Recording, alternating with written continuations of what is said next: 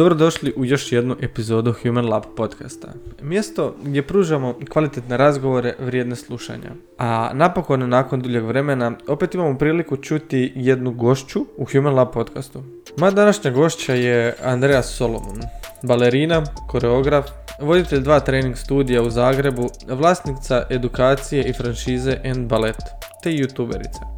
Veoma sitna žena, velikih uspjeha, Izuzetan je stručnjak kada je u pitanju biomehanika pokreta. Svoje znanje, vještine i iskustvo vrusila je na raznim kazališnim i plesnim podijima. U stvarno prakticiranje biomehanike pokreta kroz ples usavršavala se svakodnevno, prvenstveno pratići svoje tijelo i njegov odgovor na određene čimbenike. A onda uz sve edukacije i predavanja sticala je nove korisne informacije koje je povezala u jednu vrhunsku priču. Njen YouTube kanal posjeduje vrlo mnogo korisnih prikaza treninga, vježbi, flow arta i pokreta. Andreja je osoba koja nema dlake na jeziku. Jedna je od rijetkih osoba koja nema problem jasno i glasno iznositi svoje stavove, bilo da je riječ o treningu, prehranu ili seksu, o kojem ćemo odvojiti jednu cijelu epizodu uskoro, u jednom veoma ugodnom razgovoru sa toliko praktičnih informacija strpanih u samo jedan i pol sat razgovora, teško ćete moći saznati sve što Andreja zna. Zato ćemo se potruditi da nam opet dođe u goste, a do tada vi uživajte u ovoj epizodi. Kako bi naš rad bio što bolji i kvalitetniji u Human Lab podcastu, za to nam je potrebna pomoć drugih a pomoć u ovome svemu pružaju nam naši sponzori. Sponzor ove epizode je Nixon. Hrana za tijelo, um i dugovječnost. Nixon proizvodi su spoj prirode i visoke tehnologije koji omogućuje da potpuno prirodnom formulom održavamo puni fokus i mentalnu oštrinu preko dana, te smiren um i dubinsku regeneraciju tijekom noći. Nixon proizvode možete pronaći na www.nixennutrio.com. Ovu epizodu donosi vam i Cidrani, potpuni saveznik za jačanje imuniteta. Cidrani je linija inovativnih premium proizvoda za zdravlje mikrobioma kao preduvjet za snažan imunitet. To je ritual prisutnosti i dugovječnosti koji je spojio najbolje od tradicije i same znanosti. Sve proizvode Cidranija možete pronaći na www.cidrani.com. Definitivno najbolji način da podržite rad ovog podcasta je da potražite neki od proizvoda naših sponzora. A svakako podržite nas sa svojim lajkom i ostavite komentar što mislite o današnjoj epizodi, o današnjem gostu i o svim temama o kojima smo razgovarali u ovoj epizodi. Uživajte u razgovoru. Pa dobro mi došla Andreja. Hvala ti što si me zvao. Nema na čemu, kako si? Ja sam super. E, ti si balerina, koreograf, vodiš dva trening studija, Mhm, tak je. e, baviš se mehanikom pokreta što je jako zanimljivo, imaš vlastitu edukaciju, ako sam isto dobro shvatio. Jesi. Uh, and ballet franšizu, da, i edukaciju. Mhm. E, youtuberica si Jep. i veoma uspješna žena. Hvala ti lijepa. Nema na čemu. E, reci mi, jesam li što zaboravio od toga svega? Uh, u smislu stvari s kojima se još bavim ili tako nešto? Da. Ok. Dobro, imam, mislim, više manje si nabrojao stvarno ono, nekakve moje trenutno najvažnije stvari u životu.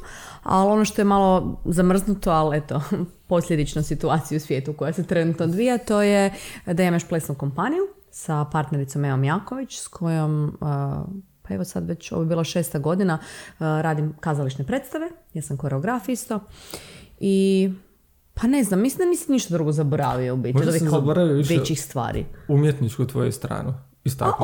ok, da, je. Malo sam je trenutno kao stavila sa strane, ali Da, ima da. veliki impakt na moj rad, definitivno. E, kako je krenula ta priča u tom životu? Misliš kao na balet ili?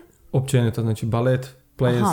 koreografija. Um, ovako, e, krenula sam se baviti baletom jer to je nekako ipak, ajmo reći, onaj mala klica iz koje se dalje izrasla. Imala sam pet godina i priča je poprilično onako ne nešto specijalno mega fantastična. Tata me samo pitao da li plesala balet, ja sam pitala kaj je to, on je rekao pa to ono kad se vrtiš, ja sam rekla može. Znači, katastrofa kao ono kak sam krenula na to, ali postoji puno bolja priča uh, koja slijedi, a to je zašto sam ostala na baletu. Uh, bila sam kod dijete, budući da su i mama i tata u sport cijeli život isto. Uh, tata je judaš, mama se bavila atletikom, trčanjima i tak. Um, bila sam uvijek dosta genetski dobro predispozicionirana uh, za bilo kakav oblik fizičke aktivnosti. I dalje jesam i hvala mami i tati na tome jer ne bi bila di jesam da to nije tako. Od uvijek sam mogla s tijelom što god sam htjela. Znači, znaš ono kao kad, kad ti za razliku od druge djece možeš stvari koje niko drugi ne može i nisu ti teške. Jednostavno sam tak složena fizički, da. I onda sam ko mala, to je kao vertira, uh, dobila odmah priliku da u biti nastupam u predstavama jako rano. Što je za nekog ko je, tad sam imala šest, kao ono, wow. znači imaš šest godina i možeš biti u kazališnoj predstavi u HNK pred 700 ljudi. I kupili su me. Znači to, prvi put sam stala pred uh, publiku, ono, kak spada u predstavi uh, Ružica, s tih šest godina bila sam na sceni tri sekunde. nije vrijedno spomena. Starci mi nisu ni vidli. Tata je kao rekao, bila si super. Sad znam da onak nije ni primijetio kad sam izašla na scenu. Ali ovaj, uh, taj feeling koji dobiješ kad uh, staneš pred ta, kak se kaže, svjetla pozornice, stvarno nešto magično. Da? Tako da, to me kupilo. I onda sam ostala u tom baletu, u biti, u tom, u baletu. Uh, skroz u biti do, do sad, kad polagano nekako sam se počela posvećivati nekim drugim stvarima, ali su isto protekle iz baleta. Jer sam isto kao i svaka balerina, vjerujem, na ovome svijetu, ili bilo kako se bavi profesionalnim sportom i koji je sportaš, imala dosta problema s tijelom. Nikad nisam imala neku veliku ozljedu, da pokucam, vjerno malo ovak, um, jer nisam nikada ništa ozlijedila permanentno, nisam imala nikakvu operaciju i mislim da sam jedna od rijetkih jer u mojoj generaciji od mojih kolegica balerina ja mislim su sve imale neku operaciju. Obično su to u pitanju križnje ili su to nekakve stres frakture. Uh, obično su to problemi sa nogama, najčešće. Koliko se bavila sa baletom? 30 godina, sad je 31.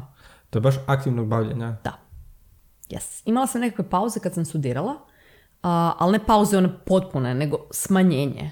Znači kad bi kao ja reducirala balet da bi mogla raditi nešto drugo uh, imala vremena tipa studirati arhitekturu, kao onak 700 sati dnevno. Um, tako da tad sam malo to usporila, ali nisam nikad stala. Ja i dalje radim balet, ali sad ga uvrštavam u svoj programming na drugačiji način jer znam nešto više nego tada kad sam bila dijete i onda ga stavljam kao dio programa u odnosu na to koje su mi trenutne aspiracije, od fizičkog ili mehaničkog nekakvog oblika rada, da li radim na kraju krajeva na nekoj kazališnoj predstavi pa moram performirati tehnički ispravno balet pa ga moram više raditi ili mi on jednostavno busta nešto drugo na tijelu za što mi je trenutno uh, što mi je trenutno potreba. Ne?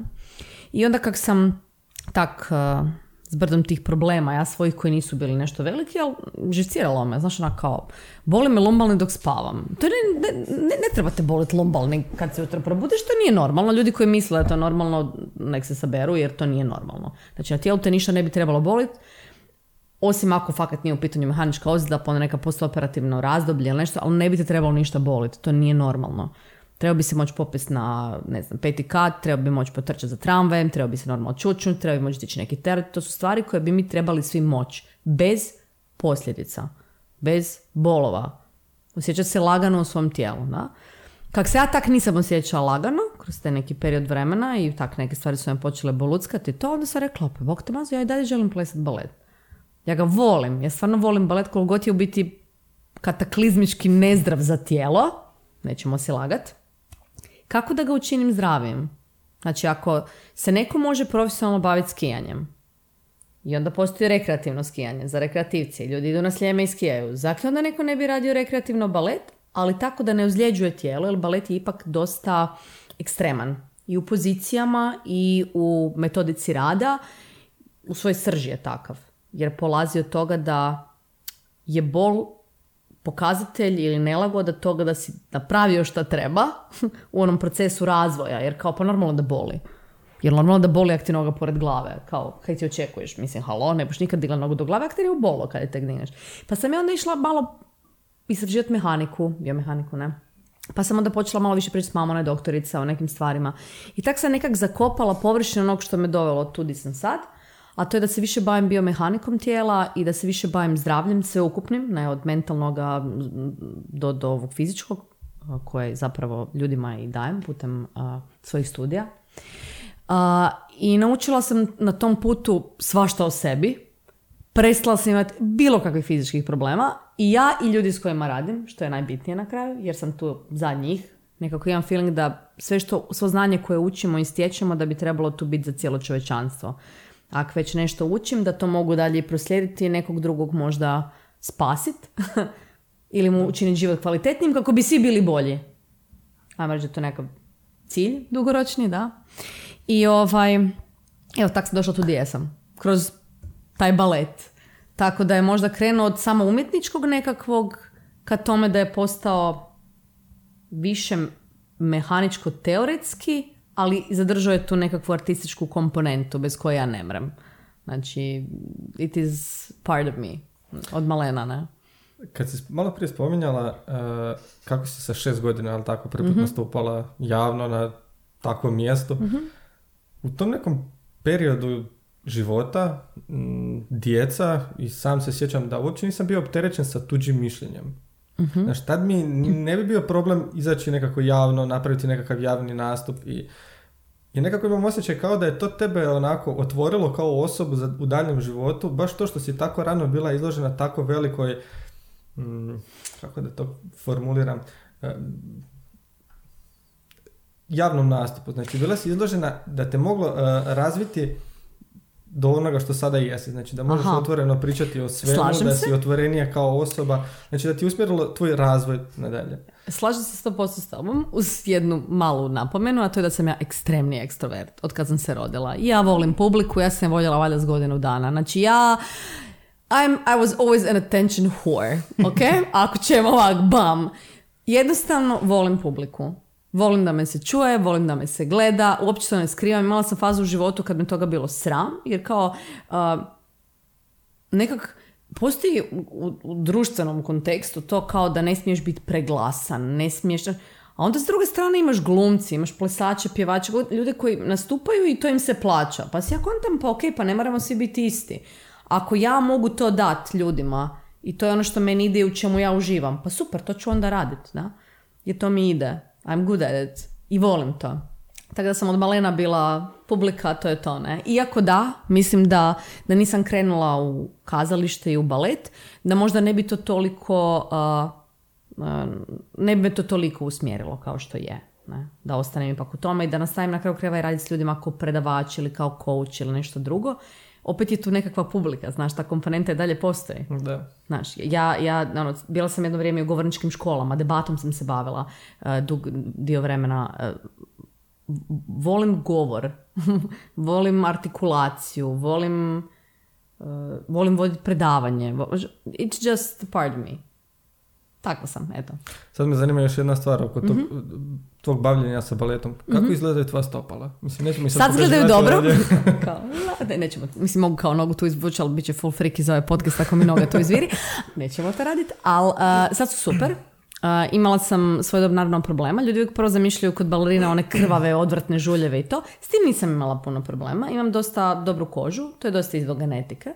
Tako da imala bi povremeno žuljeve ili nešto, ali načelno gledano nije bilo ništa strašno. Ono što je puno strašnije je bilo što sam počela imati problema s time što su mi se prsti počeli sužavati, što je ozbiljan problem zbog mehanike hodanja, jer stopala ipak nose našu cijelu težinu i stopala su mi išla lagano na van, što je s vremenom uzrokovalo, što sada znam, naravno tad nisam, probleme sa kukom, bolio me kuk jedno vrijeme, nije bilo jasno what's happening, to jest imala sam disbalans između uh, gluteusa mediusa, duktora, gluteusa maximusa, uglavnom bilo je tu puno problema koje je u biti balet napravio.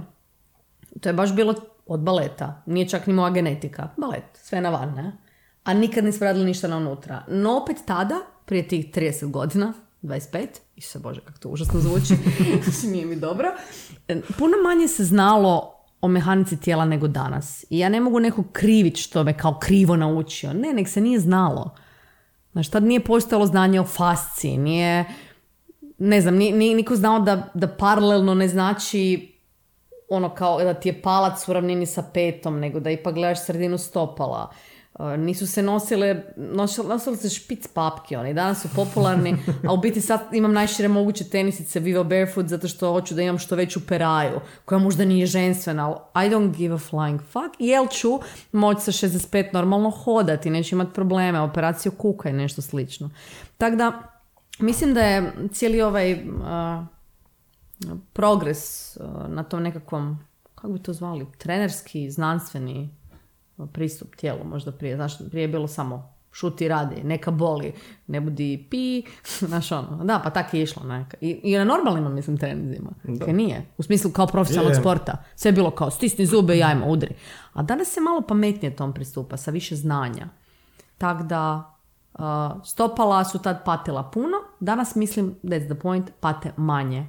Jer su napravljene drugačije špice, postoje drugačiji umeci koji se mogu staviti i mislim da današnji plesači imaju uh, manje uh, problema s tijelom nego li što smo imali možda nekada jer postoje nekakve nekakvi noviteti koji omogućavaju kvalitetni rad tijela. Iako bi, mislim, i dalje se na to moglo malo više raditi jer plesna scena, plesači, za razliku od sportaša, i dalje nisu ta neka populacija koja toliko uh, pristupa tijelu kao da je to zaista samo trening, jer više aspiriraju tome da je to umjetnost. A na kraju dana, balet, it's a physical activity. I kao takva treba imati kvalitetan trening za temelj. Može biti umjetnost tek kada se toliko tehnika usavrši da se može ta komponenta, ako pričamo o izvođačkom, ne u rekreativnom smislu, samo staviti gore. Ne? To je ukras ali moraš imati tehniku i trening. A trening je trening. Trening je ono, znoj, repeticija, znaš, mislim, napor.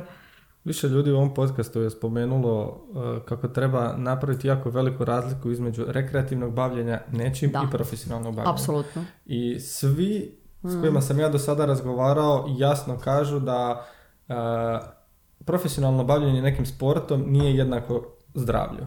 Znači, profesionalni sport zahtjeva odmicanje od zdravlja. Žrtve. Znači žrtva. Znači podnosimo neku žrtvu. Kod nekoga je to, ne znam, e, imat ću problema s kukom mm sa 60 godina, kod nekoga je to možda samo vrijeme, kod nekoga je to e, manjak sna, manjak odmora, što sve dodatno stvara stres. Da. Samo što se to sve rezultira puno kasnije i najčešće u tom periodu mhm. kada su oni na svom vrhuncu i nemaju nekih ozbiljnijih problema, izuzev mm ozljeda koje su... Uh, apsolutno se slažem s tom ja bi možda samo nadopunila da bi bilo dobro kada bi se mlađim ljudima, obično ljudi mladi uđu u nekakav sport, ne uđu u starijoj dobi, jer tad su najpodatniji za modeliranje. Bilo bi dobro kada bi se njihove roditelje njih same nekako osvijestilo koje su posljedice toga. Tako da oni mogu odlučiti da li zaista to žele. Znaš, jer ja kad sam bila klinka u baletu, meni niko nije rekao da bi ja mogla imati probleme s tim, tim i tim, u odnosu možda na svoju genetiku ili to koliko intenzivno treniram. Da nisam imala roditelje koji se bave sportom i u doktorskom svijetu, ja ništa od toga ne bi znala. Ja vjerujem da je mene zaista uh, edukacija od strane moje obitelji, od doma, sačuvala fizički. Jer kad me počeo boliti križni na desnoj nozi stari ajmo čučnjevi i pokazivao mi vježbi za jačanje kvadeća su mi bili u odnosu na stražnju ložu u disbalansu.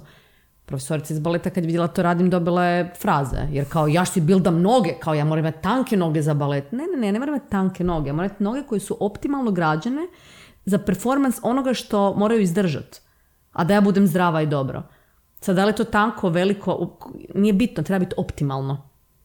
Jer ako moram izvrtiti 32 fuetea i spuci sa špice 32 puta u plije, pa bog te mazo, onda mi mora mišić biti ono, kao dovoljno jak da to izdrži. A ne tanak zbog estetike. Mislim, na, da nije bilo toga, da mi to neko tak kaže, ja ne znam. Ja bi isto vjerojatno imala operaciju križnog ligamenata u ovom periodu sad u životu. Ne? I guess so. Možda ne, ne znam, ali pretpostavljam. Što je biomehanika pokreta? Za mene, kao ili inače misliš? Ne, što ti misliš o biomehanici pokreta? Ja mislim da tijelo, kako je projektirano, kosti, mišići, tetive, ima neke zakonitosti koje su vezane uz fiziku po kojima se taj kostur, ti mišići, te tetive, to mekano i čvrsto tkivo, miče. Za mene je biomehanika pokreta ono što je bilo ispravno u odnosu na građu toga tijela kako je satkano i kako se rodilo. A da to tijelo bude najfunkcionalnije za performans onoga u životu za što, što želi raditi. Sad, da li si ti radnik u polju, da li si ti plesač, da li si ti sportaš, da li si obična osoba koja sjedi u firmi, da ta mehanika tvoga tijela bude u skladu s tvojim životom i da ti omogući dugovječnost na najkvalitetniji mogući način. To jest da živiš, uh, da budeš, kak se kaže ono, to die young as late as possible. Da, to. Evo, ne znam da li sam uspjela to kao možda otprilike objasniti kako to vidim. Kako gledaš na posturu? Da li postoji, ok? da li postoji pravilna postura koja je za sve? Mislim da ne. Ja mislim da postoji pravilna postura za tebe. Pravila, za, nismo svi isto građani. Mo, mogla bi reći da postoje te neke generalne zakonitosti. Da, kralježnica bi trebala imati određene curve koje ima. I da, stopala bi trebala na određen način gaziti da bi se sačuvala mehanika kukova, koljena i to. Ali, mislim, tijelo je za mene u biti, ja ga baš gledam full kroz fiziku. Gledam ga kao prenos sila. Ne? Tako da, temelji moraju biti čvrsti, jer ako imaš kuću koja stoji na kosim stupovima, s vremenom će sigurno roknut dolje, posebno ako dođe do potresa ili nečeg. Da, mislim, gledamo ekstremne situacije. Znači, gledamo da tijelo može u nekakvom stresu preživjeti nešto, a ne samo postojati i tak šetat. Mislim, želimo biti resilient. Ne znam kako se to prevodi na hrvatski. Previše pričam Otporni. engleskog. Hvala lijepa. Znači, želimo biti otporni na vanjske utjecaje da bi živjeli što dulje kvalitetno, da? Tako da, kad gledam tu posturu, mislim da postoje te neke generalne zakonitosti. Ali nisu potpuno ideće za svakog, što sam do sad primijetila, zato što kad radim s klijentima, um, makar neka zakonitost načelno bila nešto što je pretočeno u neku vježbu koja treba tom čovjeku pomoć, njemu ne pomaže. I onda ja ne mislim da je problem u njemu, problem je u meni, zadatku. Znači moram naći drugačiju formulu za tu osobu jer ona nije ista ko ostalih sto s kojima sam možda radila. I onda mu nešto drugo pomogne što možda nema nikakve veze s pameću. Ali ima kad saznaš povijest. Da je možda kod dijete pao, ima nekakvu ozljedu. Da možda metabolički nekakav problem ima, sa organima ili nešto. Znaš, to je, tijelo je toliko kompleksno. I isto koliko je jednostavno, zvuči kao dvije opričnosti, ali a, da ne možeš pretpostavljati da jedna stvar može pomoći svima i da je svako ljudsko biće isto. Mehanički, biomehanički, kako ćemo to god zvat, a i posturalno. Tako da možda za nekog stvarno malo povećanija kifoza jest ono što mu pomaže da bude, da bude bolje. I to je njegova građa, prirodna, kao ona nulta, neutralna. Ajmo reći da je to neutrala njegova. Nekom drugom možda nije. Eto, to tak neka gledam. Ko ima najviše utjecaja na tebe po pitanju posture, biomehanike pokreta? Ko su bili tvoji izvori informacija? S obzirom da nisi Nisam kineziolog. kineziterapeut, nisi fizijatar, fizioterapeut, tako da ko ima utjecaja na Ah. tebe i kako si ti dolazila do tih spoznaja? A, prvo i osnovno izađu zahvaliti socijalnim mrežama. Ajmo za početak. Koliko god Da netko zahvaljuje njima. Da, koliko god ih kao s jedne strane mrzela, s druge strane mislim da su napravile poprilično velik a, impakt na mene u smislu pametnog korištenja. Ja mislim da ništa nije loše ili dobro, nego da je samo loš ili dobar način na koji to koristimo. Znači, ja sam odlučila da ja socijalne mreže ne budem koristila kao zabavni sadržaj, iako i to nekad koristim, nego sam zaključila ću ih koristiti kao edukativni sadržaj. To sam napravila tako da sam filtrirala što gledam, i da sam pronašla ljude koji su znanstvenici, koji su treneri, koji su edukatori i zapratila njih. Kako sam zapratila njih, tako sam počela gledati, uzimati i plaćati njihove edukacije. I primijetila sam da sam na taj način naučila puno brže, puno konkretnije stvari, nego li što je možda završavala tako da sam upisivala nekakav fakultet, jer kao što sam ispominjala u par navrata, mislim da uh, naše državne škole i fakulteti kaskaju sa znanjem i sa informacijama koje se aktualno dešavaju jer zahtijevaju određen sustav valorizacije toga da bi ušlo u sustav. I onda to traje. A sve se odvija prebrzo. I zbog te brzine odvijanja svega mislim da je brži način to uzeti direktno od nekog ko je to proizveo, istražio, napravio napisao i to jednostavno platiti. Što zvuči zapravo grozno, ali dolazimo od onog kapitalističkog momenta. Ja sam imala sreću što sam dovoljno zaradila da to mogu plaćati, možda netko drugi nema, da, da bi si to mogu priuštiti. Tako da to je minus toga, ali i čak da ne platiš edukaciju samo proučavanjem, čitanjem Instagram postova, ne gledanjem slika, iako i slike treba gledati, ako su anatomske, da, čovjek može svašta naučiti. Pitanje je kako će on zaista to koristiti. Tako da, eto, tako je krenulo s Instagramom, onda sam upisivala edukacije. Uzela sam uviju, uzimala sam edukaciju od Nirvane, to su, zvuči, zvuči čudno kad kažem Nirvana, to je jedan trening studio na Baliju, gdje dolaze treneri iz cijeloga svijeta. Znači, ja reći da najpoznatiji treneri trenutno, ljudi koji se bave mehanikom tijela, fizioterapijom, koji se bave znanošću tijela, mozga u odnosu na, na metaboličke procese u tijelu, na kretanje tijela. Znači, svi oni tamo dolaze i druže se. Zvuči jako ovako kao... Želiš biti tamo? Bila sam tamo zbog toga. I ja mislim, oprosti, da bi svako trebao htjeti biti tamo. Zato što ono što se dogodi je, ti imaš kao, na jedan put jedan dan dođeš tamo i imaš 20 ljudi koji tak sjede, imaju nekakav kružok, uopće ti šta se dešava, oni izmjenjuju iskustva, znanje, skupa treniraju. Baš je kao nekakav neplaćeni trening kamp gdje ljudi dijele znanje i uče jedni od drugih. A stvarno kad kažem ono, ko dođe, znači ne možeš vjerovati da su ti ljudi tamo. To su ljudi koji imaju svoje fitness trening centre po cijelom svijetu. Koji rade sa poznatim sportašima, olimpijskih rezultata. Baš wow, evo. Tako da, to je jedna od stvari koje sam isto išla zakopati. Bila sam tamo već dva puta, trebala sam čak tamo i preseliti. I trebala sam tamo početi educirati njih za svoju end balet franžizu, jer ih dosta zanima raditi balet kao nešto dodatno što bi još upotpunilo njihov rad na tijelu, ajmo to tako reći. Ovo zvuči jako dobro. Da, zvuči super, samo evo korona. Sad sam dobra. I u međuvremenu se još dogodile neke stvari, a to je da sam počela nekakve podcastove isto slušati koji su, a, isto sam do njih došla dobro, preko puno stvari sam došla preko ekipe iz Nirvana Strengtha, moram priznat. Jer za neke stvari nisam nikad čula ni vidjela ih jer je svijet jako velik i puno stvari se dešava. I onda preko preporuka. Neko ti preporučuje, e, daj slušaj Huberman Lab, ne? Ili, e, daj slušaj E, si čula za Dog Gen Fit, ona ti je super, ono što se tiče fizio, ono, fizio stvari, ne? Onda, ne znam, uh, neko ti kaže, e, ova ti je super za prehranu, pa malo to. I onda onak počneš svačati kak je to toliko super, full, puno cool stvari koje možeš učiti. Dogod si možeš to sistematizirati pametno, da se ne pogubiš u svemu tome. I samo nebo je granica, ja mislim, znaš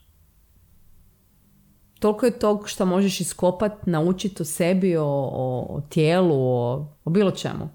Nevezano da li pričamo o fizičkim stvarima, šta znam, možda neko, nekog zanima biologija, životinje, ne znam. Ima jedna jako dobra cura koja doslovno dijeli besplatno uh sadržaj na Instagramu, znači ona je, bavi se, ne znam, biologijom, da? čim sve ne, uh znači žena educira masovno sada ljude. O, Super. Ljudi koji su se bojali pauka, ona im objašnjava kako pristupiti, mm Educira im o raznim vrstama pauka, znači to je ono specifično znanje koje je ona stjecala tokom svog obrazovanja, ona ga mm dijeli besplatno. Pa ja sam baš što bi sad rekla za Huberman Lab, ne? Znači Huberman je doslovce znanstvenik koji predaje na Stanfordu, znači on je profesor sa Stanforda, Tako je. koji je odlučio besplatno dijeliti svoje znanje. Znači, U sati, 90 minuta, jel? Znači ti slušaš sati pol predavanja. By the way, kad smo kod Stanforda, ovaj, uh, počela sam sad gledat njihove snimke predavanja. Jer Stanford University je stavio javno snimke svojih predavanja o genetici. Znači, top. Da, znači, mrak. Tako da ako imaš vremena to si pogledaj. To, to su toliko dobra pre... Mislim, to su najpoznatiji vrhunski ono, znanstvenici. Znači, ti gledaš tipa kojeg ne možeš doći na Stanford na predavanje. Da, ne znači, ne mogu, ne mogu to opisati, znači it's not happening. Ali, e, ja sam dobila priliku da for free pogledam dva sata predavanja o evoluciji i genomima. Znači, wow! Kad se to prije moglo da ispred 10 godina? Nikad. Ja mislim da samo, ok, i korona je to omogućila, apsolutno, jer su ljudi zaključili da budući da neke stvari, da, da čovječanstvo neke stvari trebaju. Tu se vraća na ono sam rekla da bi znanje trebalo dijeliti. Mislim, možemo naći način da o nečeg živimo u kontekstu znanja, da nam se to plaća, ali postoji stvari koje možemo for free podijeliti da bi čovječanstvo malo više napredovalo, a da bi time onda i mi napredovali. Jer ako podijelimo određenu količinu znanja i više ljudi to zna, onda ja moram više raditi na sebi da bi znala još više. Tak svi rastemo, ne? Tako da te stvari mislim da treba dijeliti. I super mi je što to ljudi rade i baš mi je drago. Eto. Huberman Lab je, ne znam, tek tri mjeseca, jel tako? Da. Znači ja to binđam. Da, jest. To nije normalno, znači ono. Svaki moj odlazak na posao i nazad u autu je uvijek slušanje njegovog Exactly. podcasta. Znači, taman otprilike, taman otprilike koliko redovno on objavljuje, taman Mhm. ja uspijem poslušati tu cijelu epizodu sa- samo za tu relaciju, plus sve ostale podcaste koje slušam jel, u nekim drugim situacijama. Mhm. Ali ovo mi je baš ono, ujutro kad idem na posao znam da slušam njega i onako upijam kvalitetno znanje koje ne možeš nigdje naći. Znači, takvu Ja sam preko njega naučila ono o hormonima i nekim o svjetlu i to, mislim, mrak. Da, Ljudi morate slušati Huberman Lab. Evo, svi. definitivno. Da, E, rekla si mi jednom da si imala problema sa prehranom. jesam. Možeš li nam nešto reći više o tome? A, vraćam se opet na balet. ok, znači, sumnjam da je balet samo takav, ali je definitivno vjerojatno i gimnastika i sve te nekakve fizičke aktivnosti koje od žena i muškaraca, iako se o muškarcima tu puno manje priča, ali imaju istih problema kao i žene, ako ne čak i gorih, a da o tom ne pričaju, jer pričaju manje nego žene. A, dogodi se poremećaj u prehrani, ne? I sad mi svi uvijek razmišljamo prvo o anoreksiji i bulimiji, to je ono prvo što se dogodi, kao ne, kao... Ali mislim da, da su i anoreksija i bulimija, koliko god bile opasne po život, posebno anoreksija, manje dugoročno opasne od običnog poremećaja u prehrani za mentalno zdravlje. Jer na baletu stekneš odnos prema hrani koji je dobra i loša hrana, to je prvi najveći minus. Ili jednostavno ne znaš dovoljno o tome što jest kako bi mogao kvalitetno performirati što vodi do ozljeda. Znači to je kao začarani krug. Moraš jesti ono što ti treba da bi mogu raditi to što hoćeš raditi. Ako to ne radiš, then you're fucked, ne? Tako da, moj problem u prehrani je bio vjerojatno manji nego nekom drugom, jer opet vraćam se roditeljima, doktori, em, treninzi, jer su me doma osiguravali su da pojedem koliko mogu vidjeti da pojedem kak treba. Kvalitetno i zdravo. Ali i dalje u baletnoj školi je estetika ona koja zahtijeva veliku mršavost. Što povlači za sobom da sam ja namjerno jela manje proteina, da je mišići budu tanki. Zamisli, zamisli stupidnosti. Jer se to tak nekad gledalo. Ja sam živjela na ugljikohidratima i šećerima. Jer sam tak bila tanka, jer balet je zapravo hrpetina kardija. A nisam imala adekvatnu muskulaturu za performans svega što trebam. Što vjerojatno onda vraćam na genetiku i hvala joj, jer se nisam nikad potrgala. Ili sam ipak uspjevala koliko toliko pojest kad me natjeraju da pojedem, znaš. Većina balerina je ono, ja to kažem skinny fat, jer su jako mršave, imaju tanke mišiće, jer jedu premalu količinu proteina. Što je onak nevjerojatno za, za opće izgovoriti, ali to stvarno jest tako. Jer ono kao od povrća će biti mršav, pa hrpetina povrća. Sada se to malo mijenja, jer je nutricionistički nekako taj cijeli svijet i savjetovanje ušlo u škole, što je dobra stvar, zato što da se to nije dogodilo, ja mislim da bi bio još niz generacija plisača koji su potrgani već u svojim dvadesetima. Pazite, dan živiš do 70. Znači, kako? A jedva hodaš, koliko te bole kosti i tijelo. Tako da, bilo je to onak eh, do mojih dobrih pa 15. 18. razdoblje u koje sam zaista puno manje, nisam nikada anoreksiju imala, nisam bila bulimičar, ali bila sam ovakva. S time da sam tad sebi u svojim očima bila debela. Znači ono kao ne deblja, debela. Nikad za balerinu nisi dovoljno mršav jer je estetika takva da je žena bez guzice i bez cica lijepa. Znači ne do bog da ja dobijem gluteuse. Jer ja želim biti daska. Što je rezultiralo time da sam ja u ranim 20 izbjegavala svaku vježbu koja aktivira gluteus. Pazi, ja imala sam probleme s kukom, hoćemo se na to vratiti. Jer ja ne, ne smijem imati guzicu, moram biti daska. To je lijepo. Izgledam tanko, usukano. Znaš? Znaš koliko je nelogično? Zato što nije bilo znanja. Da ti neko objasni, e, ali ne mreš ti nogu dići tu ako ti nemaš jake hip fleksore, ako ti nemaš gluteus koji je funkcionalan, ako ti ne radi, ne rade abduktori da rotiraju tu nogu, što je opet gluteus. Znači, kad god da okrećeš, sve to skupa zbog manjka znanja tada nije bilo rađeno kako treba. Tako da, dobro da sam zagrebala slučajno ovaj drugi svijet i spasila si vjerojatno tijelo. Pretpostavit ću, ne? Tak da... Kako si ti to sebi osvijestila? Znaš, da imaš taj problem, da, da je to problem. Kako si osvijestila samo sebi da je to problem? Znaš, većina ljudi to nakon toliko godina ponavljanja da ti neko stalno govori takve neke stvari, Mhm. to prihvati i zaista ono vjeruje u to da je to jedino ispravno. Kako si ti... Makla sam se malo od e, kazališta. To je dosta ključna stvar i počela se družiti, znači mislim da, da je Impact na meni imala, imao environment koji je bio drugačiji od samo balerina i baletana. Kad ti stalno u tom nekom istom socijalnom kružoku, on se hrani sa istim informacijama i ne omogućava ti rast. Činjenica da sam ja upisala arhitekturu, upisala filozofski, napravila nešto što većina plesača ne radi. Ti ne možeš doživio da prosječna osoba koja, studira, koja ide u baletnu školu upiše dva faksa koji nemaju veze sa baletom. Ja sam si na neki način zbog toga, ajmo reći, baletnu karijeru prekinula u biti. Što su me natjerali roditelji, jer je njihov stav bio super kad ti voliš balet, ali ako se potrgaš imat ćeš backup plan amen, izvoli nešto upisat. I onda sam upisala faks i tamo stekla potpuno drugi krug ljudi koji se ne bavi sa temama koje su baletne. Niti zdravstveno, niti mentalno, u nijednom jedinom mogućem obliku. I to mi je omogućilo razvoj u drugim smjerovima, mentalni. I gledanje baleta sa strane. Mene Andreja balerine, kako ja to volim reći, ne? Znači ja sam sebe sad mogla sagledavati iz neke druge pozicije. Ko je ta Andreja i zake ona misli da je to kak, kak ona misli da je ispravno? Aha, možda i nije. Pa počneš onak uh, preispitivati uvjerenja koja imaš i onda te to preispitivanje u komunikaciji s drugim ljudima i drugim tim krugovima dovede nekako na nekakve nove puteve. Ja bih rekla da je to ono što je izvršilo impakt, da se odmaknem od baleta da bi se u njega uopće onda mogla vratiti sa nekakvim drugačijim uh, vizurama na sve to skupa, ne? Eto. Mislim da je znači, taj socijalni moment mogao micanja od toga omogućilo da se vratim i da to drugačije vidim i da sebe drugačije vidim u tome. Ne? Što bi ti poručila nekom ko se nalazi u takvoj nekoj situaciji, situaciji da ima problem sa prehranom, recimo bilo to anoreksija, bilo to bulimija ili bilo to pretilost. Jer po meni je to jedna i druga kategorija koje spadaju... Ekstrema, da. Da.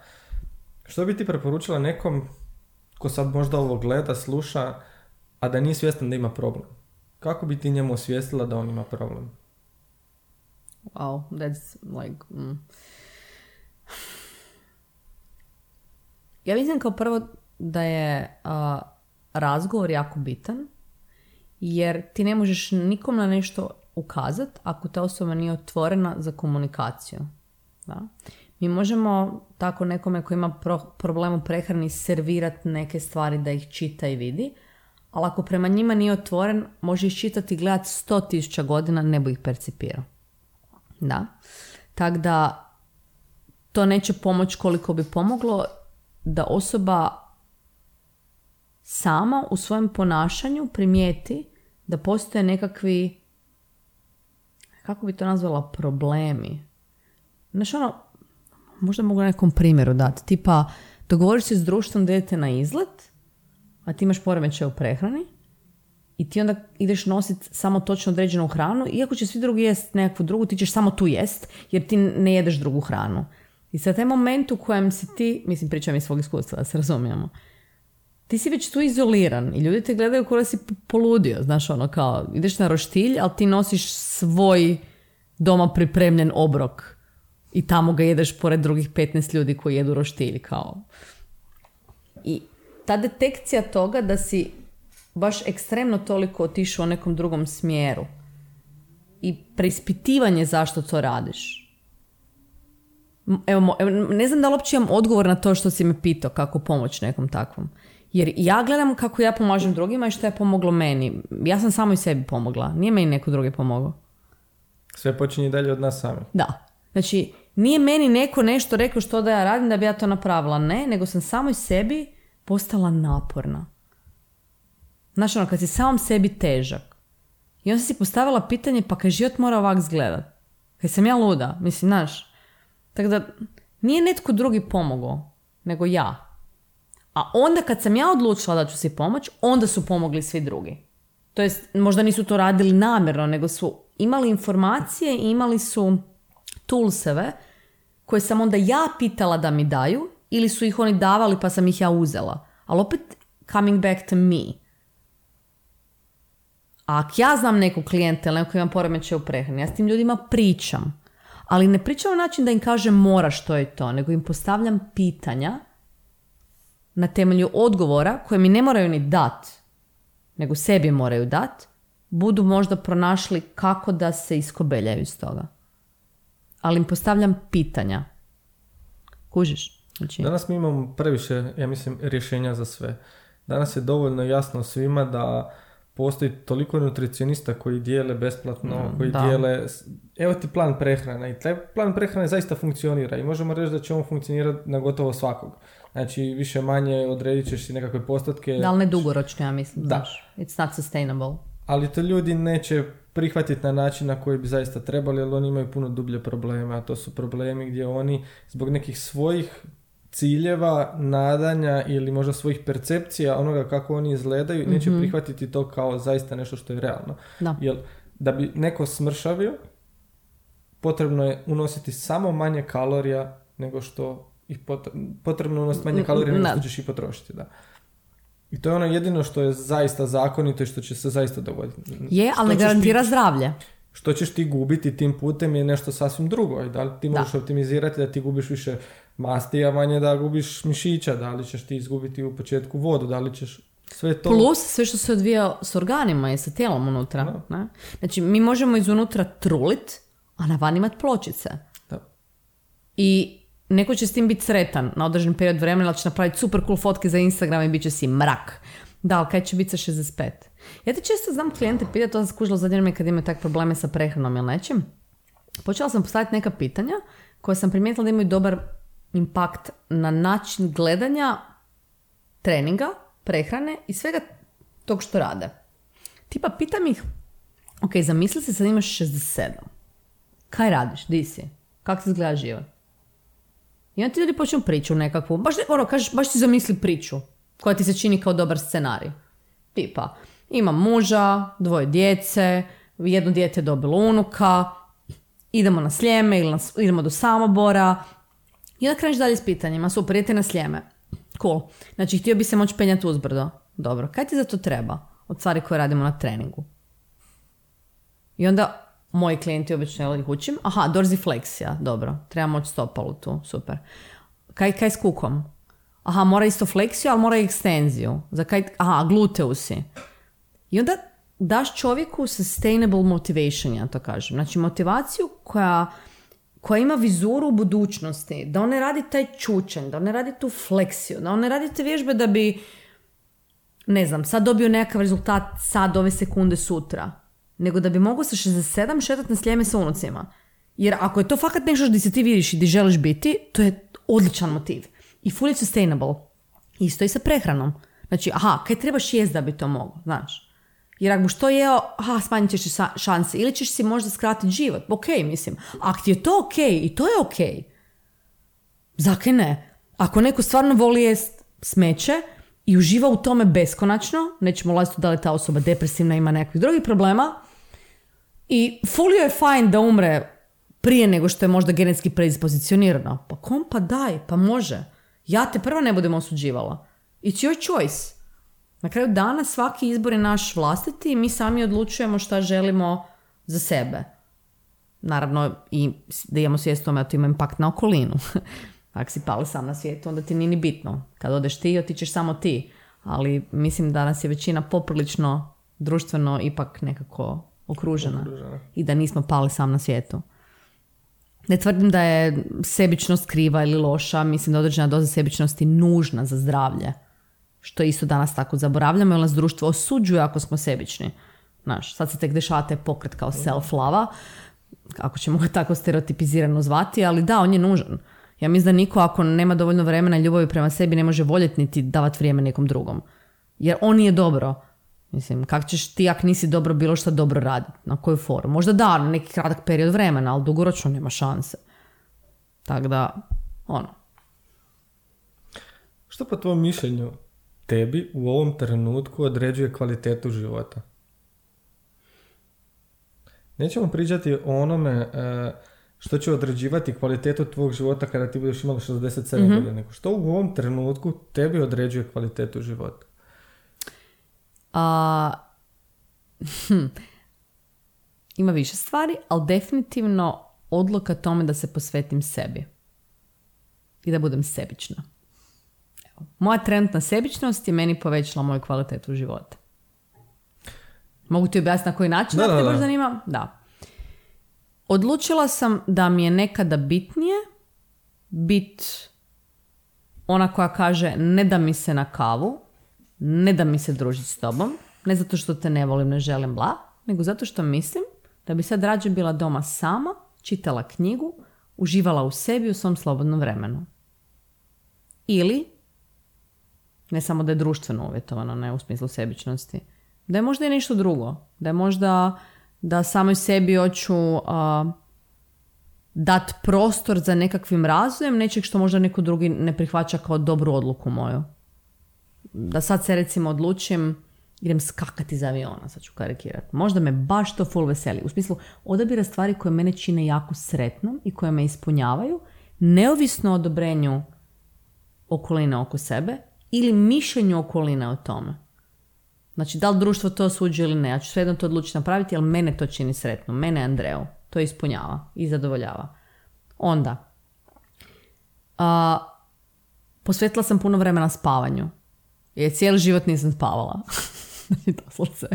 Ono kad ti u baletu spavaš 5 sati dnevno i sam skakućiš kod ta divokoza. Ja sad... da. I sad sam odlučila kako ću sad spavat, ali to za mene znači šta? Idem spavat obično oko pol devet na večer. Kad se odvijaju druženja i ostale stvari? Kasnije. Ali, ja sam svejedno rekla, e neću. Ja se sad ne budem družila s ekipom, ne budem gledala Netflix, ne budem uh, otišla uh, na cugu u grad, sad je to opet moguće, ali nije bilo neko vrijeme. Ne, nek ću spavat. I onda se probudim odmorna prije svih ostalih, kad drugi ljudi s kojima bi se možda družila nisu budni.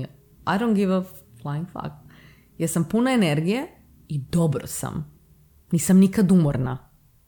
Kužiš? Koliko Stalno spavaš? sam dobre volje. 7-8 sati.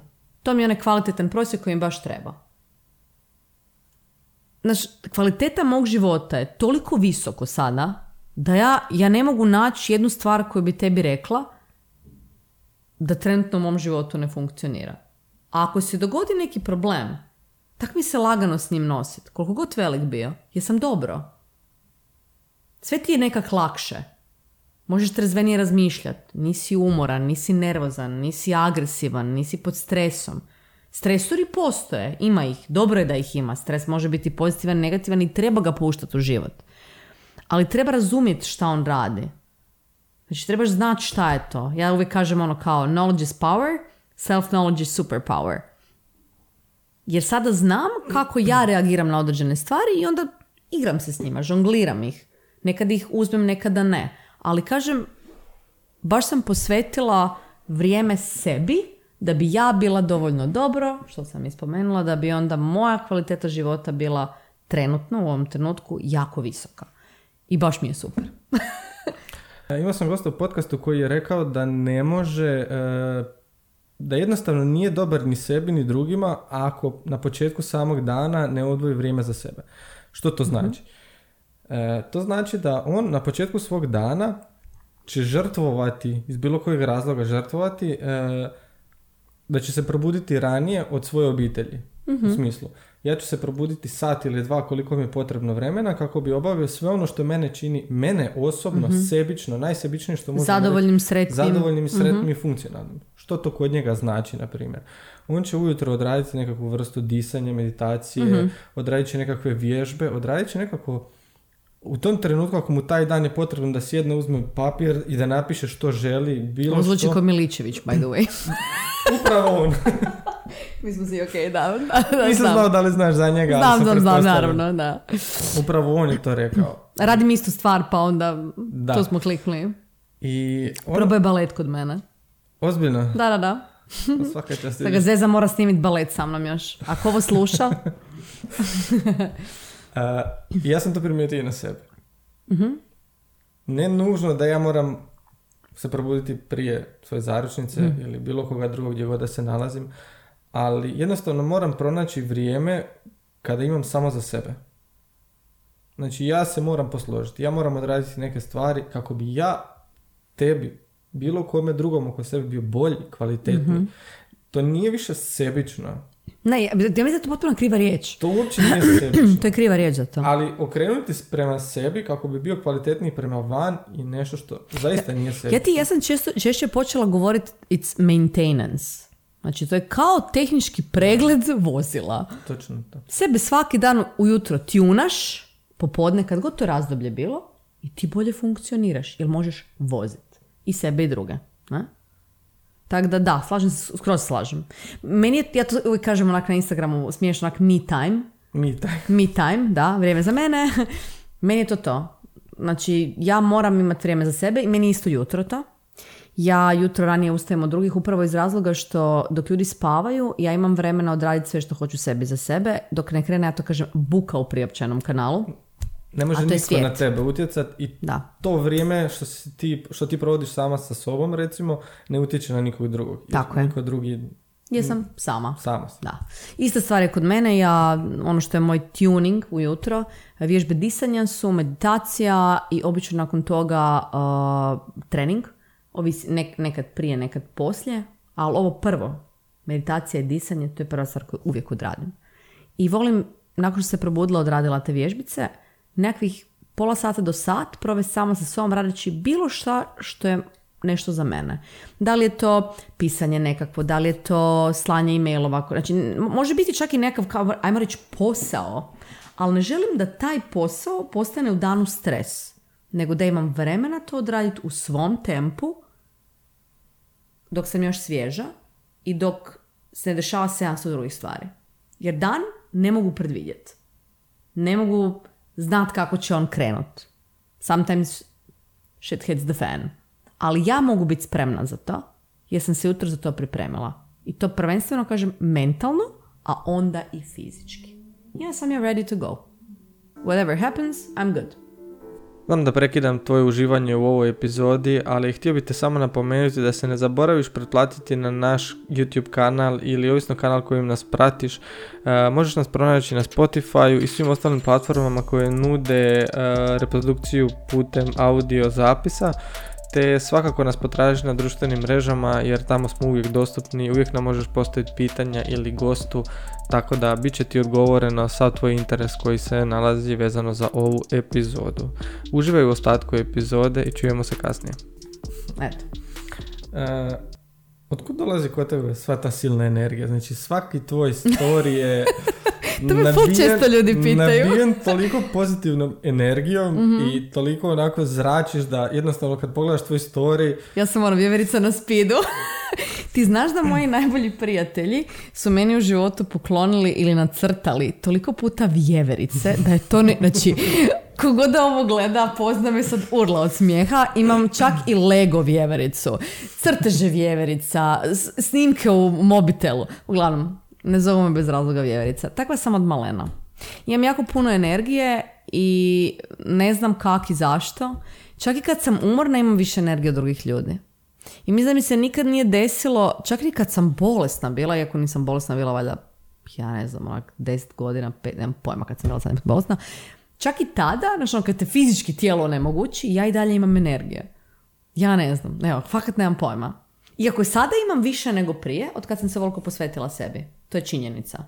Znači, mislim da, da, da nekom drugom koji ima prosječnu energiju, možda ko nije malo ovako alien, vjeverica na spidu ili šta god, uh, bude povećalo količinu energije to ako bude uh, radio na sebi na sličan način, u smislu posvećenja vremena, nekakvim svojim uh, necessities ili um, fizičkog, nekako, bilo kakvog oblik kretanja, uh, kvalitetan san.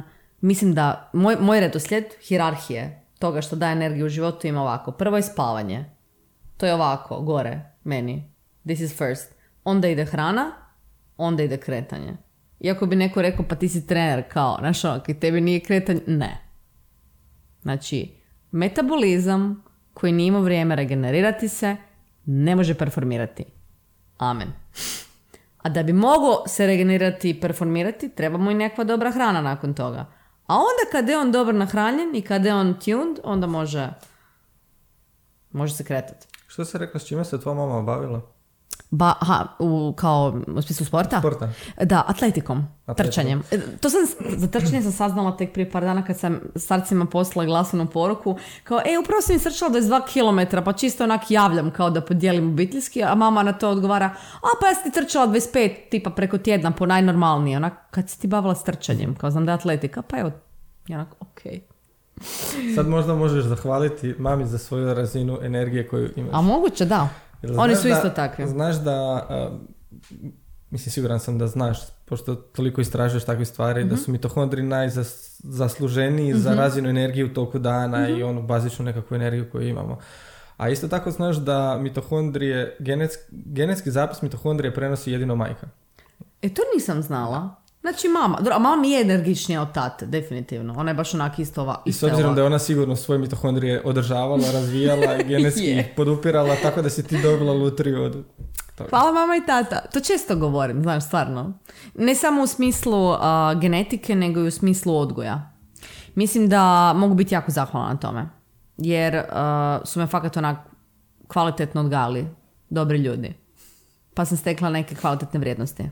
I mislim da me odgajaju dalje, isto kao što sad ja mogu reći da ja odgajam malo njih. Znači, kad uđemo određene godine, onda možemo mi malo i roditelji odgajati, i oni nas. Događa se neka drugačija sinergija koja je meni fantastična, jer ja mogu učiti od njih i oni mogu učiti od mene i to mi je mrak.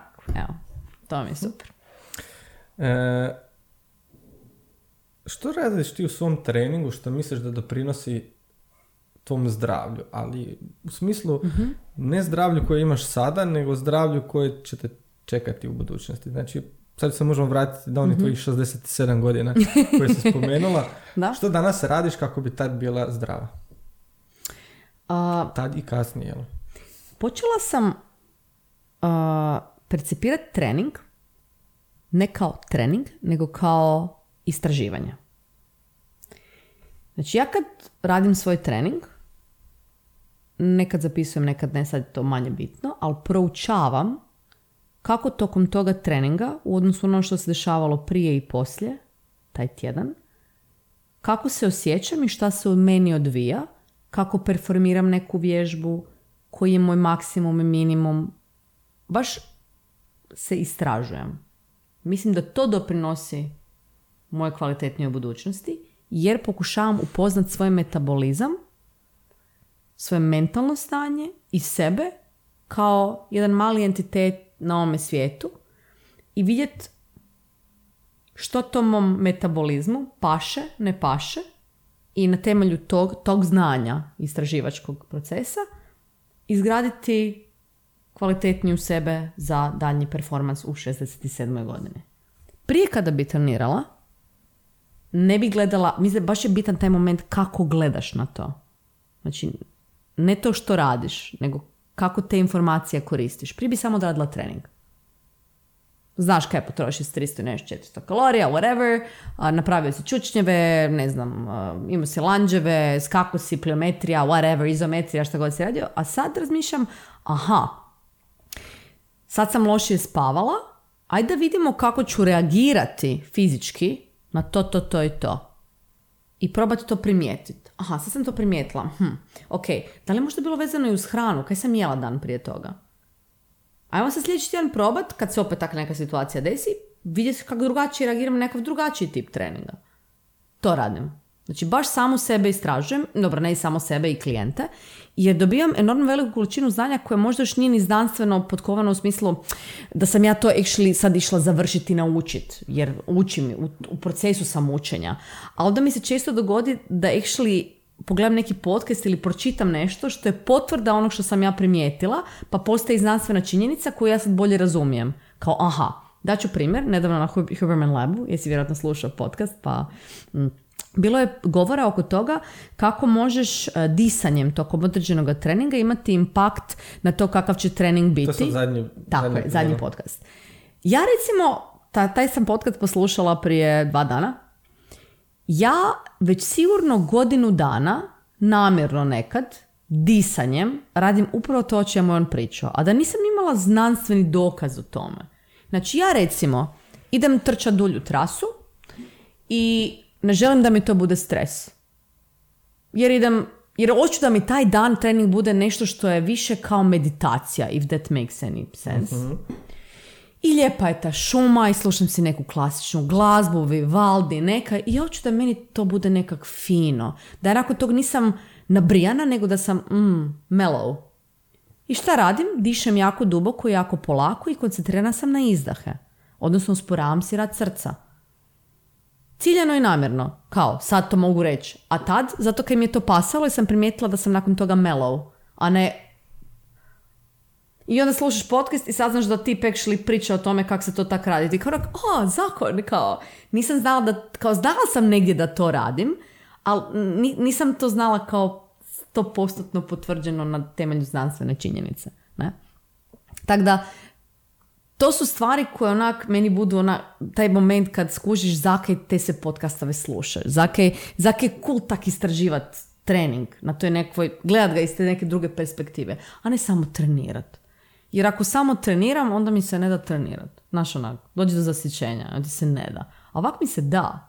Čak i kad sam možda, uh, kad sam možda malo što kad se prebudiš tipa umoran. Evo, ti dođeš iz smjena i fakat onak nisi sposoban sad raditi nekakav trening. I prijašnja Andreja bi išla svejedno napraviti trening koji je u programingu. Jer kao zapisano je da ga danas radim. Andreja danas bude ovak. Nemam pojma kaj ću raditi. Idem se malo kretati da vidim da li, da li se mogu kretati i da li to vam tijelo paši ili ne, jer nekad kad to napravim ga to actually digne i razbudi i budem bolje cijeli dan. A da nisam ni znala kaj ću raditi. I nekad nekom ne mogu ni objasniti šta sam radila, iako to je bio trening, ali ne stereotipni. Ja sam se po sobi kretila i nemam pojma kaj sam radila. Disala sam, pazila sam da dah nekako bude u kontekstu ono kako se osjećam, da li da je dublji pliči, da li je, ne znam, više izdah, manje udah. Jednostavno sam se kretala. Prošlo je sat i pol, nemam blage dume kaj sam sve napravila. Kao znam, ali ne mogu to nikom objasniti. Kretala sam se. Napravila sam sigurno dok sam se kretala i čučnjeve i trbušnjake neke, aktivirala sam kor, radila sam nešto s rukama, mokra sam od glave do pete, a ja to kažem pa kretala sam se. Svoj flow si nekako odradila. Tak je, da.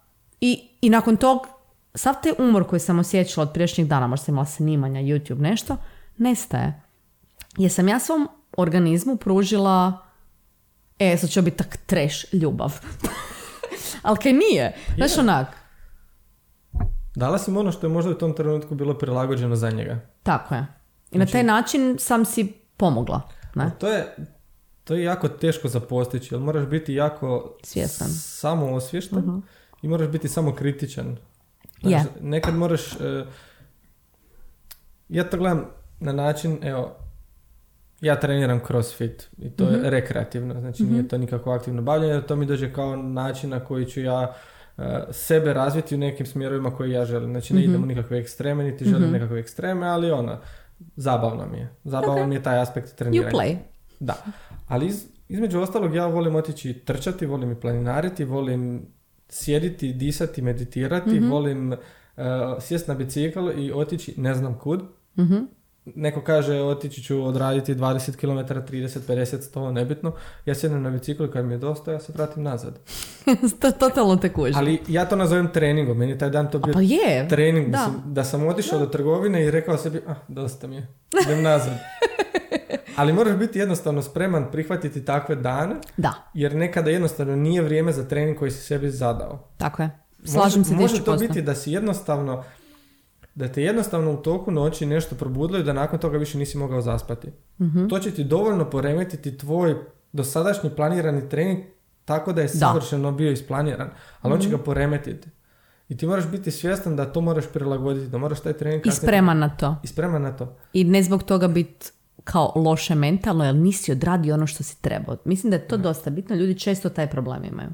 Kao, mm, doživljavaju to ko neuspjeh.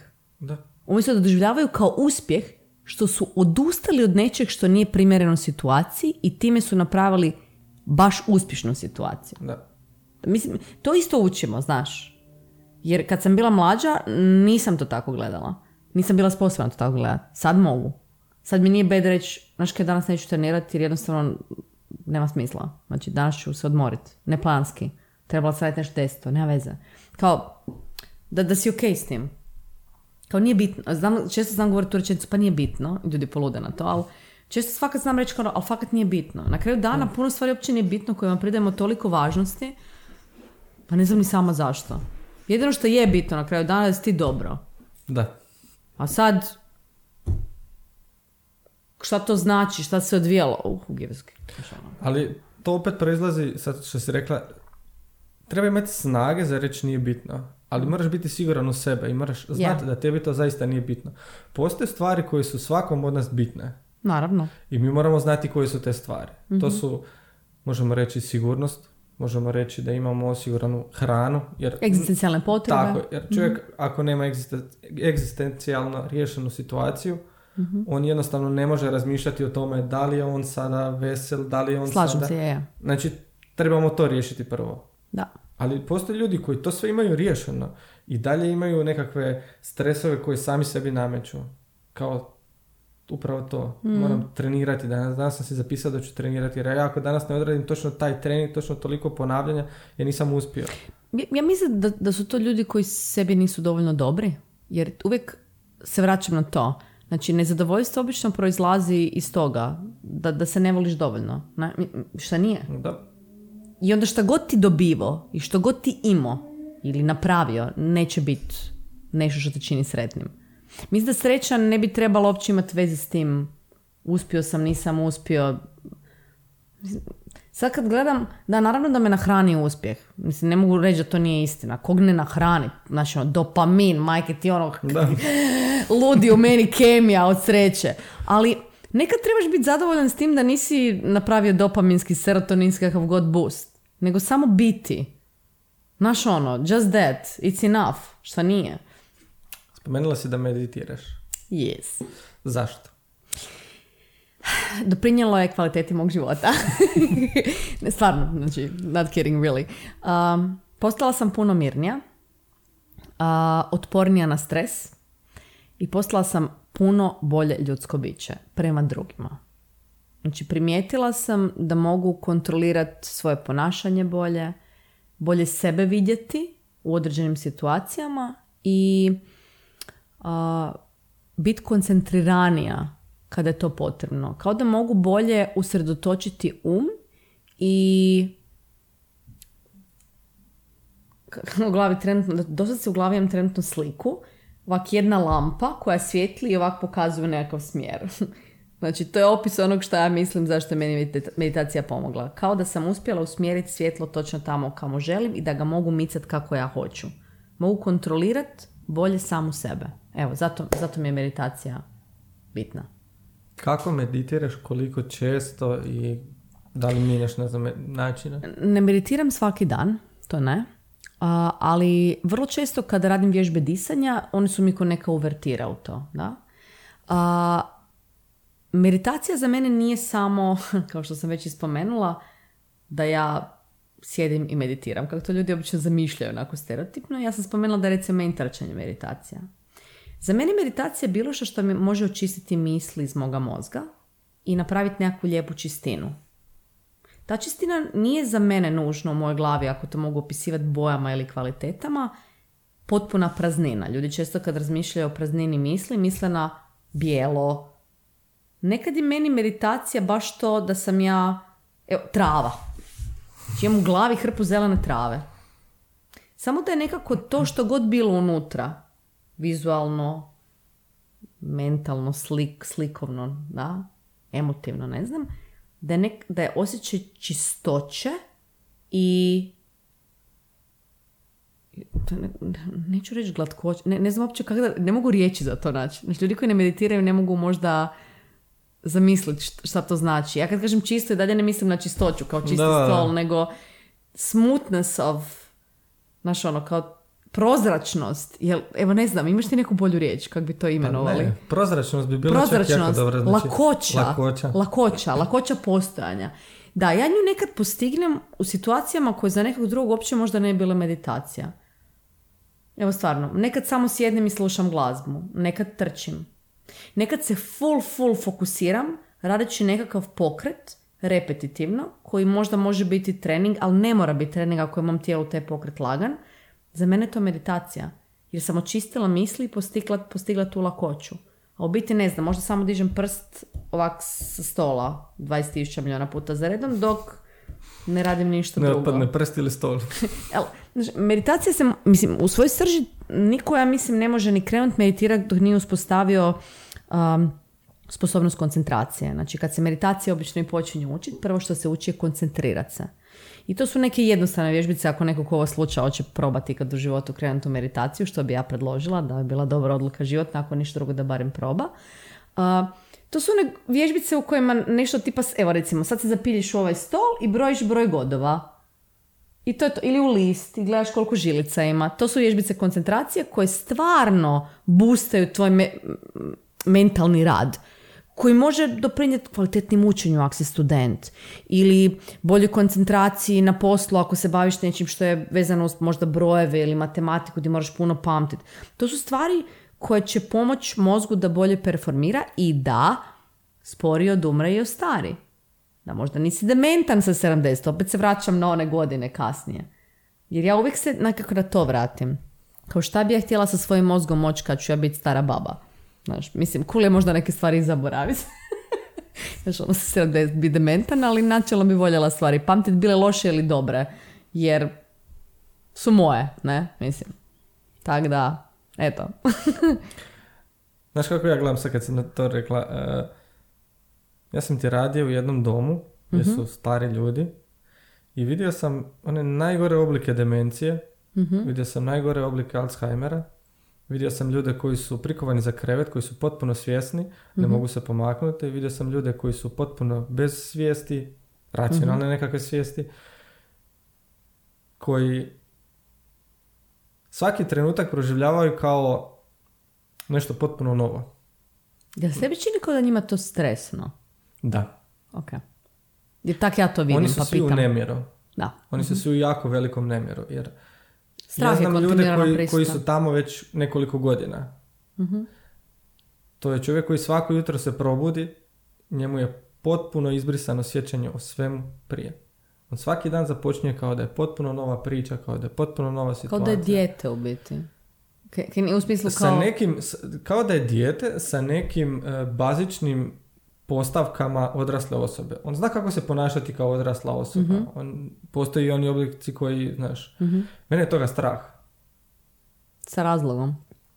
Šta ja ne? razmišljam kako je moj nekakav cilj i ono što ja pokušavam provući kroz sam ovaj podcast gdje si se ti jako dobro uklopila Mhm. je da ja želim doživjeti stotu godinu. Znaš, Ok. to je okrugla brojka. Lijepo, Skroman cilj. Lije- lijepo zvuči. Ne mora značiti ni da ću Mhm. doživjeti ni puno toga može utjecati na to. Mhm. Ali želim pružiti samom sebi najbolju moguću šansu da to doživim.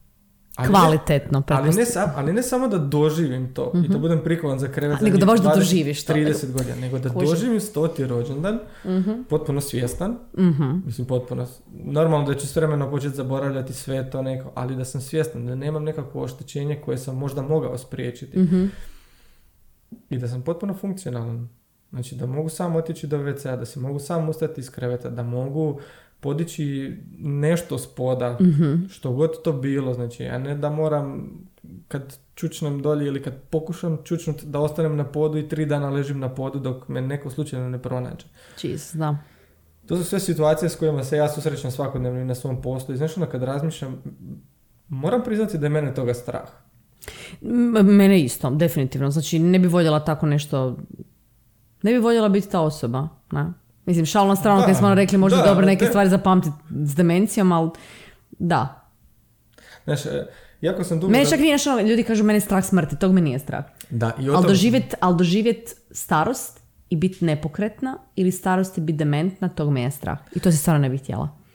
Znaš šta je strašno u tome svemu? Strašno je u tome svemu da ti ne možeš poduzeti u tom trenutku apsolutno ništa i da na tvoj život utječu ljudi koji možda nemaju najbolje namjere s tobom. Aha. Znači kojima ti ne predstavljaš kao, ne predstavljaš im ništa osim tvog postojanja. Tvoje postojanje ispada kao da smeta okolinu u kojoj se ti nalaziš. Ili izvora zarade ili nekakve dobiti ili bilo čega. Što Mislim, god. čovjeka koji nije sposoban performirati kvalitetno ko individua može svašta isko- svako iskoristiti na nekakav način koji njemu odgovara, ne? I sad na temelju toga, reci mi, što ti radiš svakog dana kako bi, što bi preporučila meni i svima onima koji se nalaze u takvoj situaciji kako bi osigurali najbolje mogućnosti da doživimo taj stoti rođendan. wow.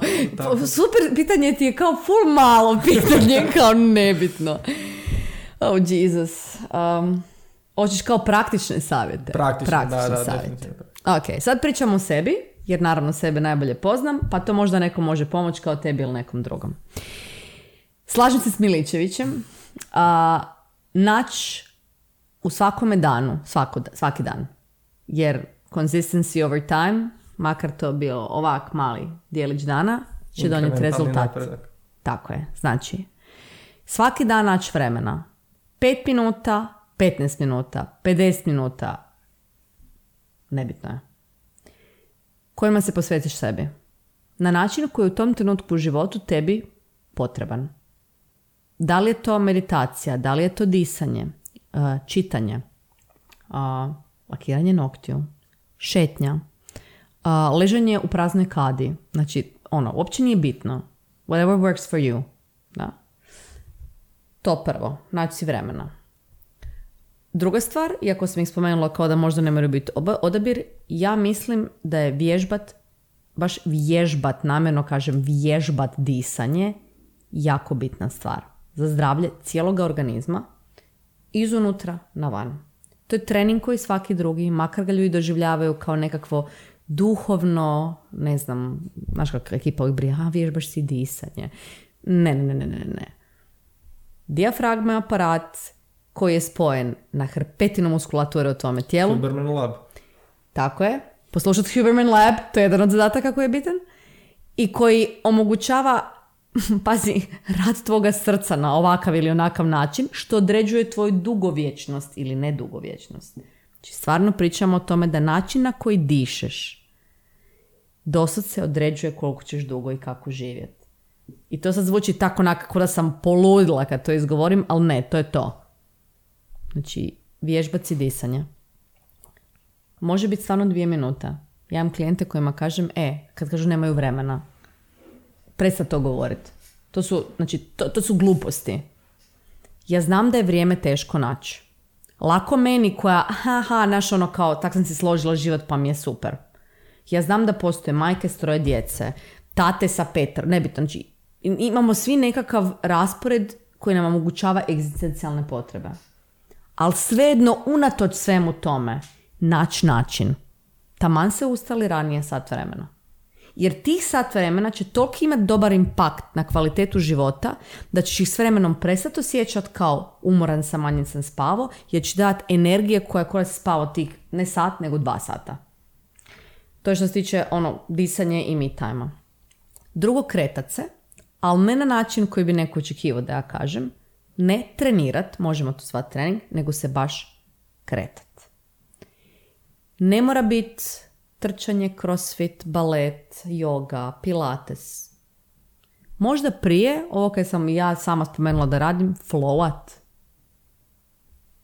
Samo se kretat. Bez cilja početka kraja, jednostavno istraživati svoje tijelo je najbolja igračka koju smo ikad dobili. Znači, and it's for free, it's here.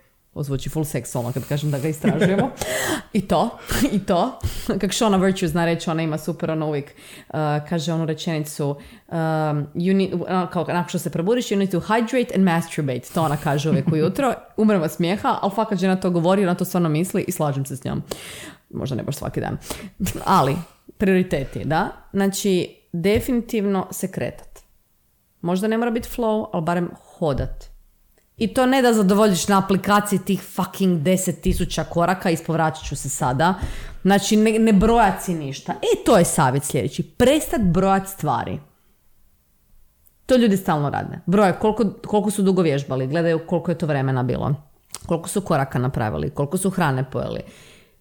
Počet se više osluškivat i osjećat nego brojat šta si radio. Brojanje može biti metoda koja u početku može biti nešto što ti omogući nekakav uh, nekakvu sliku o tom šta se dešava, ali onda je zaustaviti.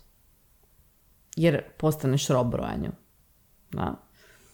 i raditi stvari sporije. Evo, to je još jedan od savjeta koje bi dala ljudima.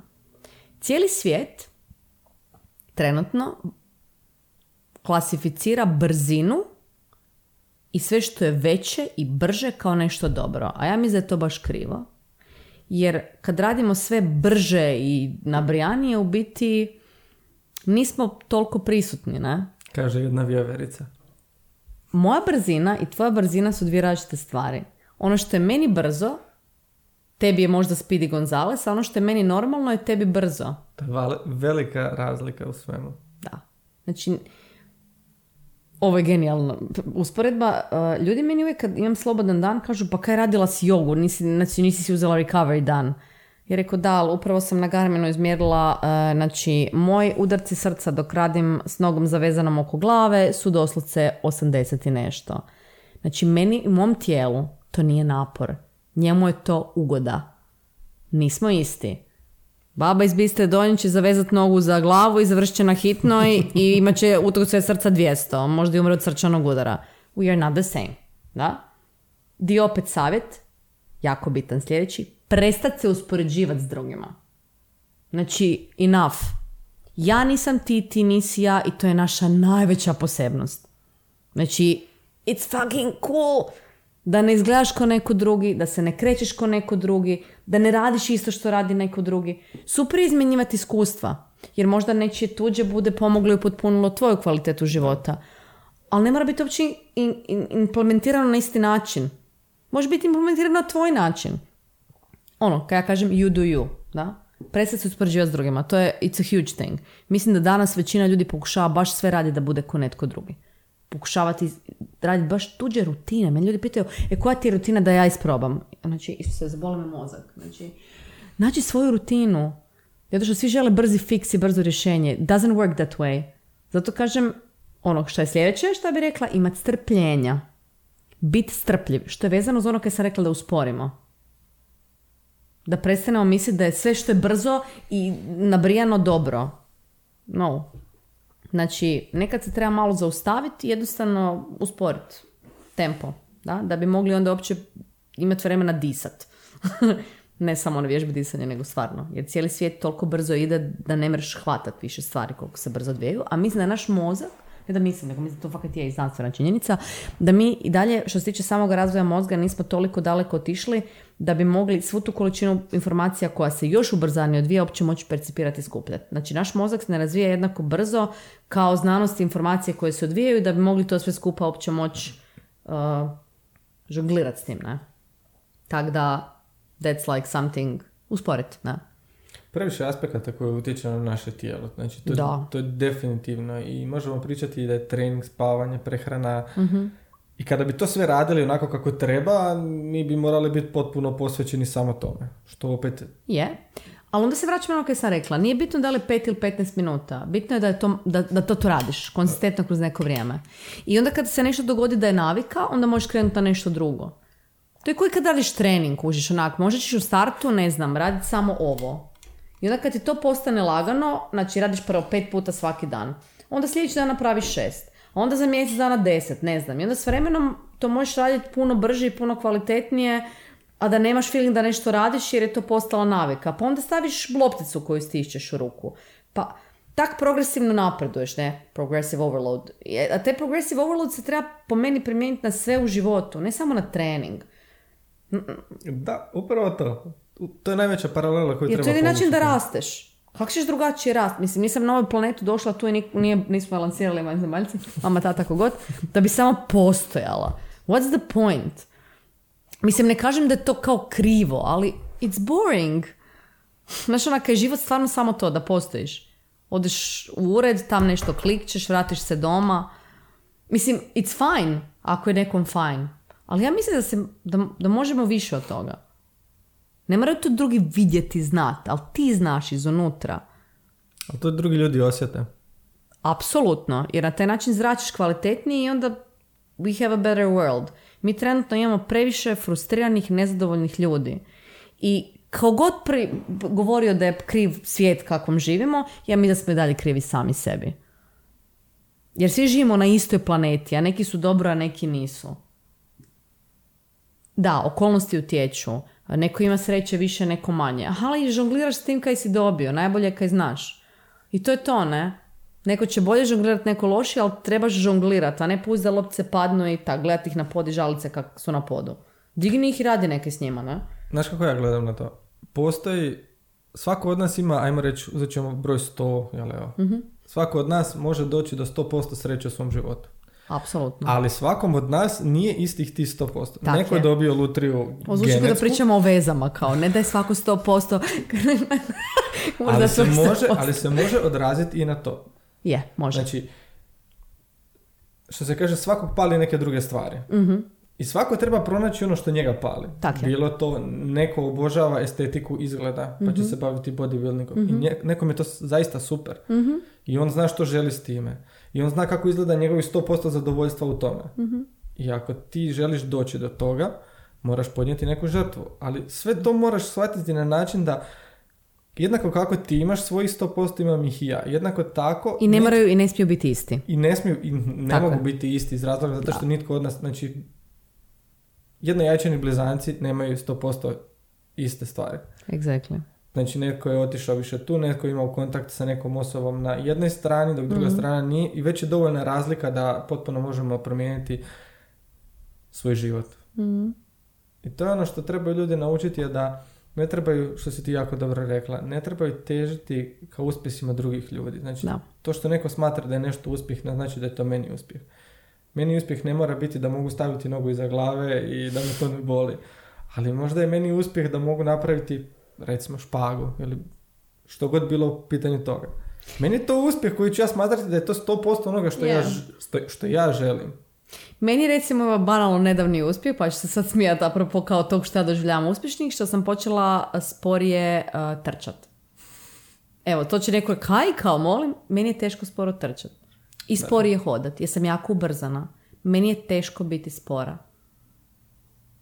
I učim to, radim na tome. Ne? I to je meni moj trenutni uspjeh, što sam naučila kako usporiti. Sada bih ti postavio nekoliko pitanja koje postavljam gotovo svim gostima. Onako, blicu pitanja, znači što ti prvo padne na pamet, to kažeš. Oh, ok. Koji bi si savjet dala prije pet godina? Da dišem. Gdje se vidiš za pet godina? Van Hrvatske definitivno i sa puno većom količinom znanja u smjeru u kojem sam trenutno krenula, kao da to nekako naraste. Sa većim mozgom. Punijim mozgom, ajmo to tako reći. Što bi napisala na billboard? Znači da postoji jedan billboard koji će stajati u gradu Zagrebu, to će biti jedan jedini u Zagrebu i svi će ga vidjeti. Što bi Wow. ti napisala na njega? You do you. E, po- odlično. E, imaš li nešto za dodati? Sad nekako pokušavam privesti ovo kraju, ovaj razgovor. Imaš li nešto što želiš dodati, čega smo se možda samo dotaknuli, a da nismo rekli detaljnije nešto što si ti htjela reći, a da nisi imala priliku iz bilo kojeg razloga? Nešto da upotpuniš još ovu priču. Mislim da smo fakat puno toga rekli za početak. Puno A. toga je još ostalo za reći, ali... Naravno da je. Ali kao u smislu poruke ljudima, ono kao Da. ne- nešto što bi mi još htjela Što bi reći. htjela da ljudi izvuku iz ovog razgovora od tebe? Aha. Da život može biti super i lijep i divan i krasan ako se odlučimo a, svi biti bolji ljudi na način da budemo bolji sebi. Mislim da se nekako cijeli ovaj razgovor kad bi ga onak nekako uka- ukalupila svodi na to. Da radiš na sebi i da u tom uživaš i da to nije teret, nego da je baš to onak totalno uber cool. Upoznat sebe, time narast i bit bolji cijelom svijetu, svemiru. I sebi naravno, ne, u startu. Evo ne znam, nekak mi se čini da je to suština cijele ove priče danas. U biti u kontekstu svega. Gdje te ljudi think. mogu pronaći? Sigurno ću se prijaviti na Instagramu, nego li gdje drugdje. Andreja Solomun. Jedina sam na svijetu, vjerovo ili ne. A, Web i ostale stvari, Google, tam će me naći, ali najbolje je Instagram. Facebook jedva da koristim, da Bog da ga Fizički uskoro... ti ljudi mogu pronaći? Fizički, u mojim trening studijima, uh, Andreas Slobodno daj Rum, Adresa? uh, Berislavićeva 21 i Stubička 75. A mogu bi naći uvijek po centru, jer se stalno šetam negdje, eventualno na Sljemenu ili u Maksimiru dok trčim, kad mi Znači, neko. Maksimir? Da, a što je to? Prosti? Na Maksimir ideš trčat. Da, idem trčati na Maksimir, ne volim trčati po betonu i po asfaltu, trčim uvijek po a, mekanoj a, površini. Tamo je u šumi negdje mogu naći s ostalim vjevericama. Ma vidjela sam vjeverice prošli tjedan bila, tako tek toliko. A, I o, to je to. Uvijek mi se svi mogu obratiti. To bi voljela reći jasno i glasno, zato što evo ljudi su toliko već navikli to kod mene da me znaju na cesti zaustaviti popijem kavu sa totalnim strancem s Instagrama, dogod nije neki frik ili manijak. Jer mi zaista cilj je, jer ako se tako i prezentiram, da ljudi znaju da sa mnom mogu komunicirati i da ću im, koliko naravno mogu u tom trenutku, ako imam vremena, pomoć s znanjem koje imam. Jer stvarno uživam u tome da mogu ono što sam naučila nekako podijeliti i na taj način, ono kako sam i rekla, make this world a better place to live in. Eto, to je to. Love, peace, prosperity. E, hvala ti zaista na ovom razgovoru. Ovo je jedan jako vrijedan razgovor koji smo nas dvoje u ovom trenu danas Slažem vodili. E, bilo je konkretnih informacija, bilo je onako nekih stvari koje Znam da prekidam tvoje uživanje u ovoj epizodi, ali htio bih te samo napomenuti da se ne zaboraviš Da. platiti na naš YouTube kanal ili ovisno kanal kojim nas da. pratiš. E, možeš nas pronaći na Spotify i svim ostalim platformama koje nude e, reprodukciju putem audio zapisa. Te svakako nas potražiš na društvenim doma. mrežama jer Samo tamo smo uvijek dostupni i uvijek nam možeš postaviti te ili gostu. E, Tako da bit će ti odgovoreno sav tvoj interes koji se nalazi vezano za ovu epizodu. Uživaj u ostatku epizode i čujemo se kasnije.